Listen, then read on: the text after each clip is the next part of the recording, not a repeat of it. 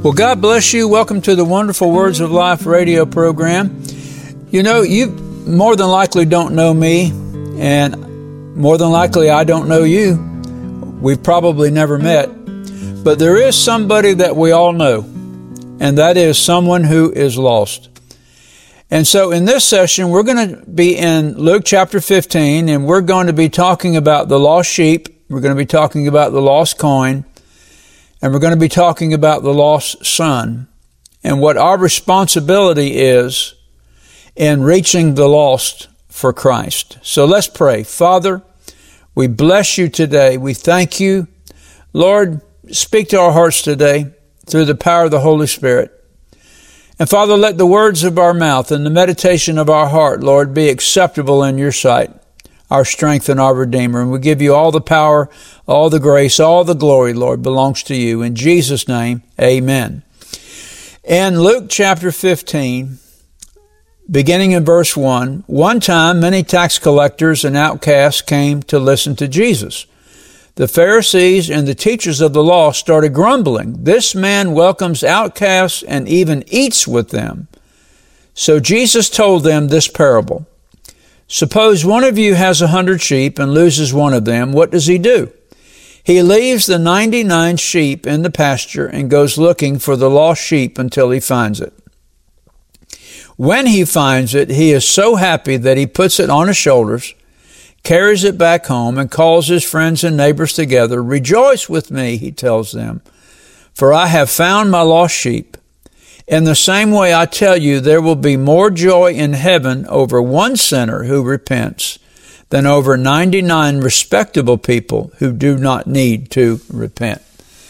So here we have, uh, in the ministry of Jesus, we have all the outcasts of society, publicans, sinners, tax collectors, uh, prostitutes, uh, the uh, offscouring, or we could say the uh, the the people that society has does does not consider, uh, doesn't take time to get to know.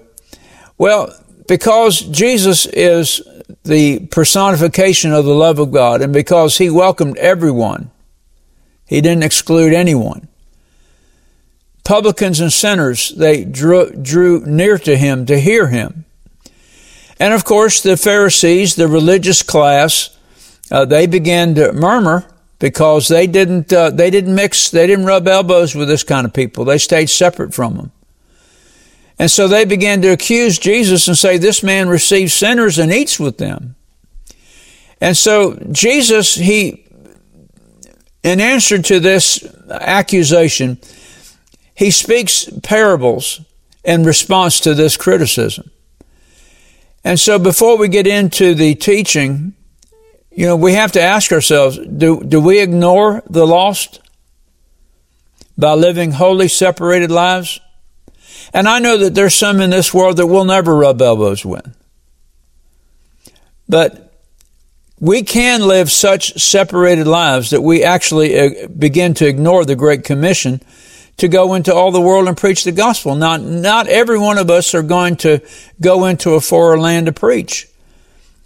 But we certainly can pray for those that do, and we certainly can support those who do. If we support a missionary and enable him to go into a foreign land to preach the gospel, the same reward that he will receive in preaching the gospel is the same reward we will receive by helping him. Remember the, the ladies that followed Jesus and they supplied out of their substance, they supplied the needs of, of him and the disciples and his ministry. What kind of reward do you think uh, they received when they went to heaven? Or how about the poor widow woman that ha- all he had, her entire living was just two mites? And Jesus observed the rich giving out of their abundance, and then this poor widow woman cast in her two mites, the least valuable coin uh, that was known at that time. And yet Jesus commended her and said she gave more than all of the rich people because she gave all she had. Well, there are people in this world that are willing to give all that they have uh, to reach the world in answer to the Great Commission. And see, we need to make sure that these people are taken care of, that they're supplied. Now, we are to obey, and this is how we, this is how we obey uh, this mandate to go into all the world and preach the gospel. You know, we may not are called to go in to all the world ourselves, but we can certainly support those who do. So we are to, all of us, we are to mandate and command uh, this, uh, the Lord, uh, in uh, going into all the world and preach the gospel. Most of us have to start in our own backyard. And then by the grace of God and by His power, maybe we'll wind up one day in China. But we are to obey this mandate to preach the gospel to all the world. But by contrast, the Pharisees, they lived such separated lives uh, that they had grown to have no compassion and no mercy for those who were lost. And we cannot find ourselves in that condition. We must remember the lost. This is the reason why God saved us. He saved us to serve Him, but also to serve one another. And so Jesus goes ahead and he speaks this parable. And this parable is about the hundred sheep. And how if one is lost, uh, the shepherd, he leaves the 99 that do not have uh, the need uh, to be found and goes after the one that which is lost. And when he finds the sheep, he rejoices. How many people do we know that used to be in the church, but now they're lost sheep? Well, there's some things we need to understand about a lost sheep. First of all, the lost sheep knows he's lost. But see, he's drifted so far away, he can't find his way back to the shepherd. And when the sheep cries, oftentimes he's crying out for help. If the lost sheep really wants to be found, Jesus will move heaven and earth to make sure that that person is recovered. But notice what Jesus says here about himself. He says, I am the good shepherd. The good shepherd gives his life for the sheep. But he that is an hireling and not the shepherd, whose own the sheep are not, sees the wolf coming and leaves the sheep and flees. And the wolf catches them and scatters the sheep. The hireling flees because he is an hireling and cares not for the sheep. I am the good shepherd and I know my sheep and my sheep know me. As the Father knows me, even so know I the Father, and I lay down my life for the sheep. And other sheep I have, which are not of this fold. Them also I must bring, and they shall hear my voice, and there shall be one fold and one shepherd. So the good shepherd, he leaves the 99 who are safe, who are being fed, who are being taken care of, and he searches for that one lost sheep until he finds it. And then he rejoices over the sheep that is recovered. And Jesus says in this parable that the tax collectors and the sinners, the offscouring of this world, they're the lost sheep. And these are the sheep that Jesus is searching for. Well, how's he going to find them? Well, he's going to find them through you and through me. The shepherd places the lost sheep to such a degree that he's willing to lift them up on his shoulders and carry them back to where they belong. And the fact is that you and I all at one time were all lost sheep. And the fact is that the reason why, you know, we should care for the lost sheep is because Jesus bore all of us up upon his shoulders at the cross. He brought us into his fold. And consider this that if the Lord Jesus left his estate in heaven, if he humbled himself by taking upon himself human flesh, in order to bring you and I into his sheepfold, how much more are we to carry the gospel to the ends of the earth in order to do the same? And I want to thank God that I have friends that do just that. I value them highly. And I want to help them and, and by prayer and supporting them all that I can to make sure that they're able to do that. Amen. To go find these lost sheep and bring them into the sheepfold. And then Jesus says this, or suppose a woman who has ten silver coins loses one of them. What does she do? She lights a lamp, sweeps her house, and looks carefully everywhere until she finds it. When she finds it, she calls her friends and neighbors together. Rejoice with me, she tells them, for I have found the coin I lost. In the same way, I tell you, the angels of God rejoice over one sinner who repents. So here's a parable about a woman. And she had 10 pieces of silver, but she loses one piece.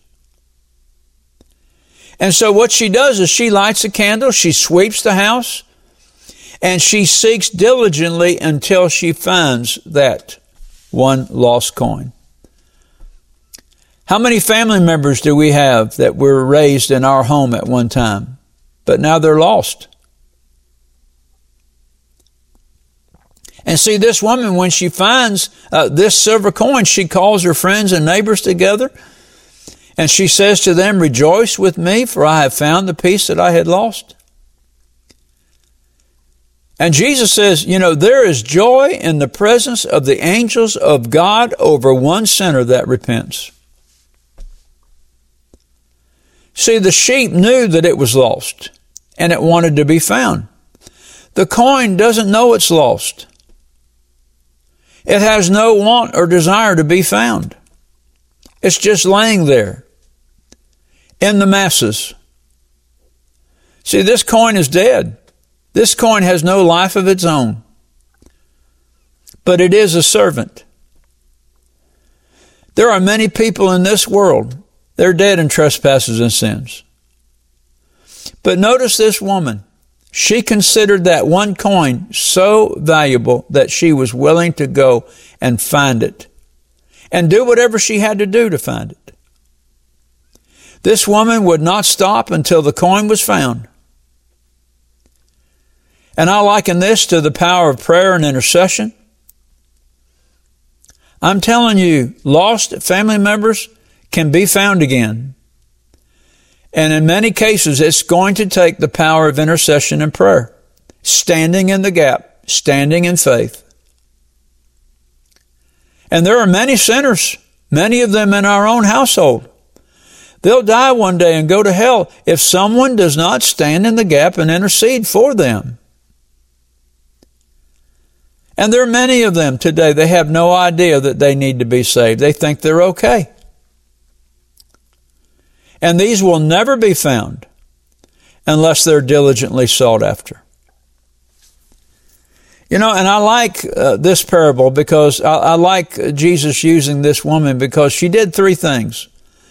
Number one, she lit a lamp. And I like that because it reminds me of the gospel. It reminds me of the gospel of the grace of God and how that we, through the gospel, can shine unto these, our family members, those in our own household that have walked away.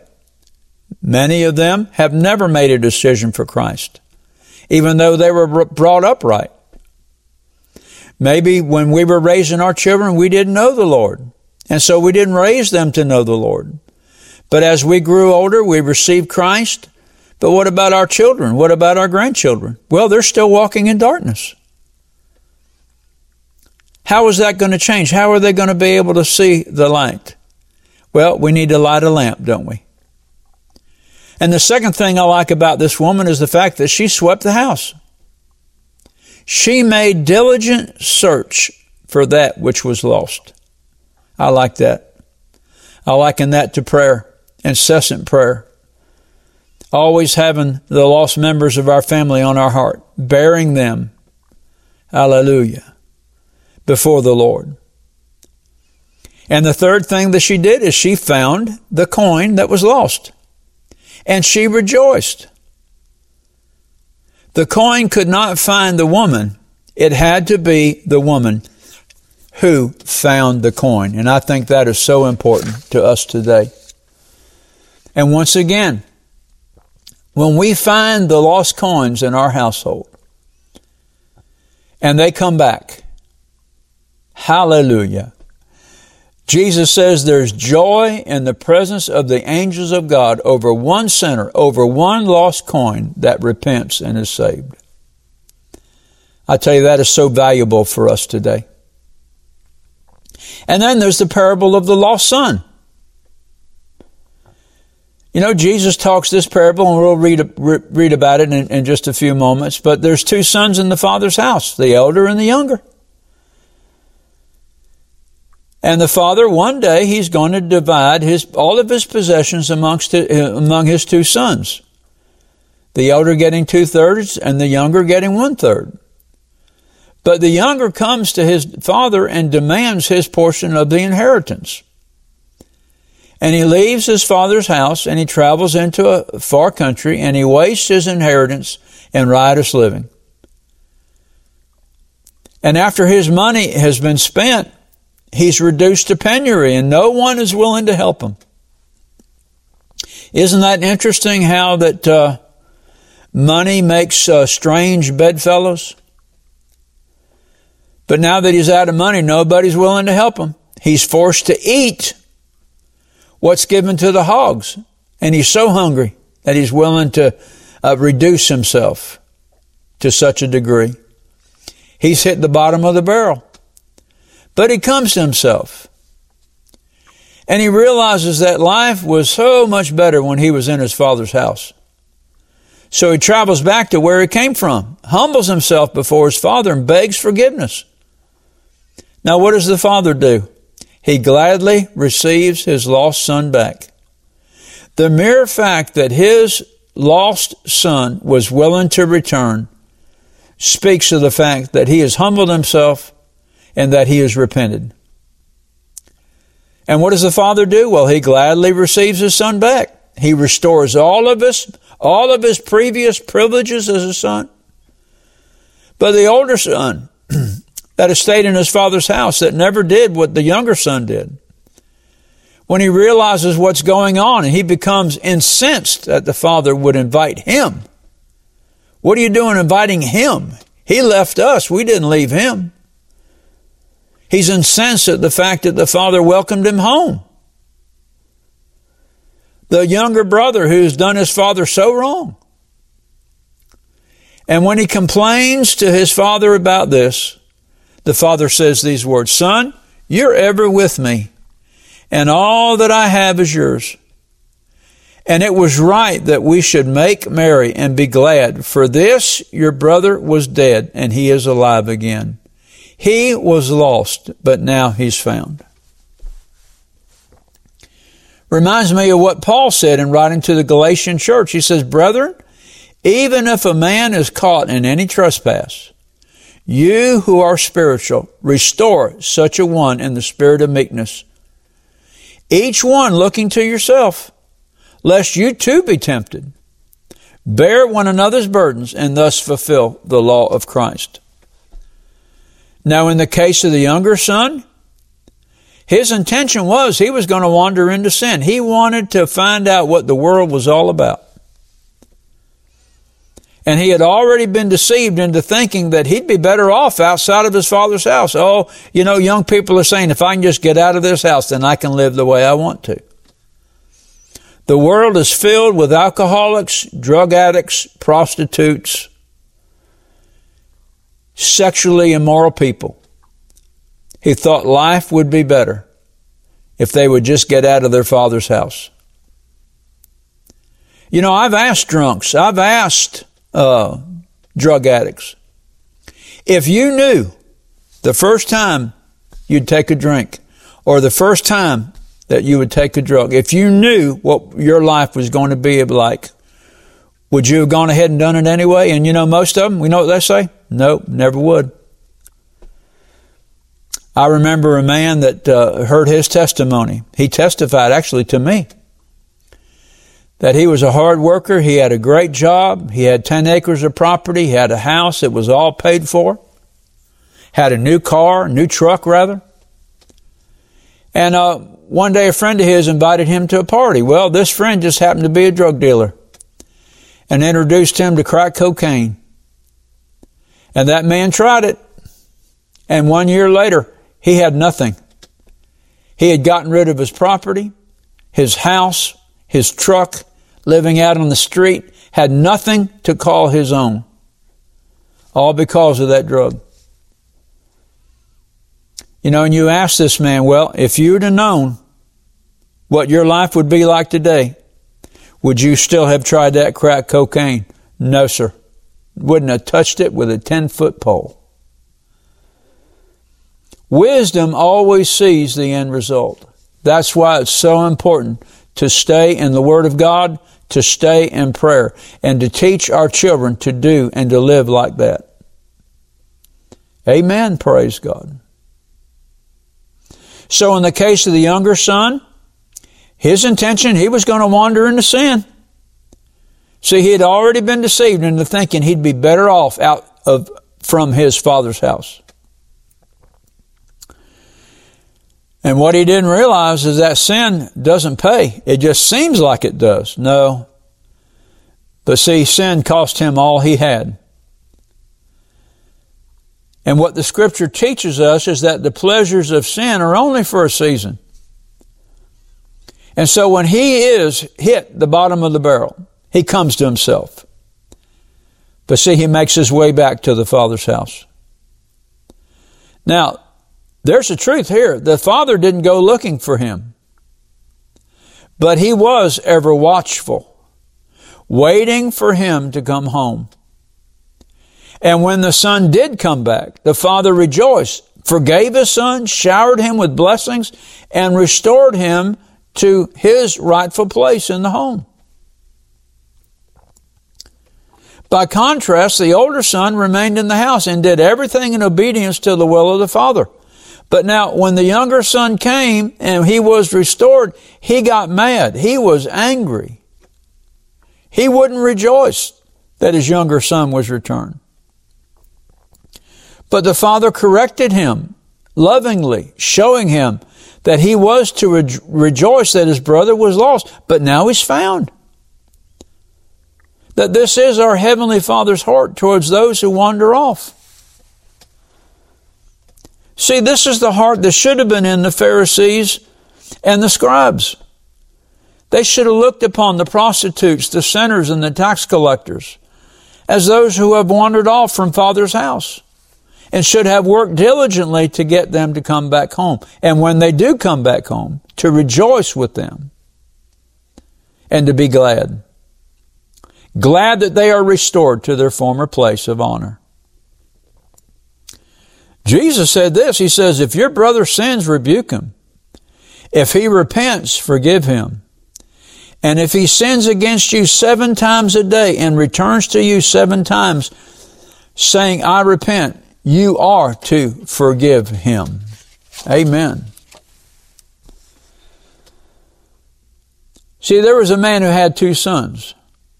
The younger one said to his father, Father, give me now my share of the property. So the father divided the property between his two sons. And after a few days, the younger son sold his part of the property and left home with the money. And he went to a country far away where he wasted his money in reckless living. He spent everything he had. Then a severe famine spread over that country and he was left without a thing. So he went to work for one of the citizens of that country who sent him out to his farm to take care of the pigs. He wished he could fill himself with the bean pods that the pigs ate, but no one gave him any. At last he came to his senses and said, all of my father's hired workers have more than they can eat, and here I am about to starve. I will get up, I will go to my father, and I will say, Father, I have sinned against God and against you. I am no longer fit to be called your son. Treat me as one of your hired workers. Now, this speaks and should speak to each and every one of our hearts because what we see here in this parable is that sin always costs us more than we thought it would. And it always takes us farther than that we wanted to go. And scripture tells us that the way of the transgressors is hard. But notice when this lost son, when he came to himself, he recognized the fact that the pleasures of sin are only for a season. And that there are people who are generally saved and they backslide. Have you at least once in your life, you who are saved, have you at least backslidden one time in your life? There are different degrees of backsliding. Sometimes we wake up in the morning and our heart is stone cold. And we don't want to have anything to do with the Bible. We don't want to have anything to do with prayer. We want to go out and do what we want to do. See, that's, that's the attitude of the backslider. And for some of us, it takes a while to come back home. But see, the wonderful thing about the backslider is eventually they're going to come to themselves. And they're going to realize that life and fellowship with God is so much better than yielding to sin and transgression. But notice what the lost son says. I will arise and go to my father, and I will say to him, Father, I have sinned against heaven and before thee. See, that's the spirit of repentance. And that's the initial step towards repentance is confession of sin. You know, the prophet Malachi wrote this. He said, Even from the days of your fathers you are gone away from my ordinances, and you have not kept them. And then Malachi the prophet says this, Return unto me, and I will return unto you, says the Lord of hosts. And the lost son says, I'm not worthy to be called your son. Just make me one of your hired servants. I mean, this, you talk about somebody who has been humbled in life by the things uh, that he has experienced. And humility, that's another step towards repentance. You know, the ability and the, and the desire, will and desire to repent and to come back to God. You see, in the religious man, the pious man, he doesn't understand these things the religious and the pious, a lot of times they're, they're depending upon their own works of righteousness to win God's favor. And they want to hold against those who are not as, quote, good as they are. And we are never to forget the fact that at one time we were fallen in trespasses and sins. And we're to have compassion upon those who are brothers or sisters who have fallen into trespasses and sins. And to repent, fully repent, and fully restored to favor is the thing that we desire and the very thing that we seek for. Hallelujah. Amen. And see, this is the heart of the Father towards His children. Those that are in His house and those that have left His house. And there will be children who go astray. They have been, they are, and they will be. But this doesn't mean they're lost forever. It does mean that we are always to welcome them back to the Father's house because He's waiting for them to return. Like the Lord spoke to one of our family members, they're asleep, but I will wake him up. And for those who have left, let me tell you something. The path of the just is as the shining light that shines more and more into the perfect day. Keep looking for those lost ones. They'll come home one day. Father, we bless you and thank you in Jesus' name. Amen. Do you know beyond a shadow of a doubt that if you were to die today, that you would be prepared for heaven? If you're not sure, then I encourage you to pray this prayer with me. Father God, I come to you through your Son, Jesus Christ. I repent and ask you to forgive me of my sin and cleanse me from all unrighteousness. I surrender my heart and life to you. By faith, I believe I receive you as my Lord and Savior, and I thank you for receiving me in Jesus' name. Amen. If you prayed this prayer and desire to know more about the gift of Christ that the Heavenly Father offers you, then email us at rbtc86 at gmail.com. We will be glad to answer your questions promptly and provide you at your request with materials that will help you to grow in your faith in the Lord Jesus. This is Patsy Dunning. Thank you for listening to our broadcast today. And let me remind you to tune in to this station at the same time next week to hear more of the wonderful words of life. God bless you and remember what Jesus said it is the Spirit who gives life.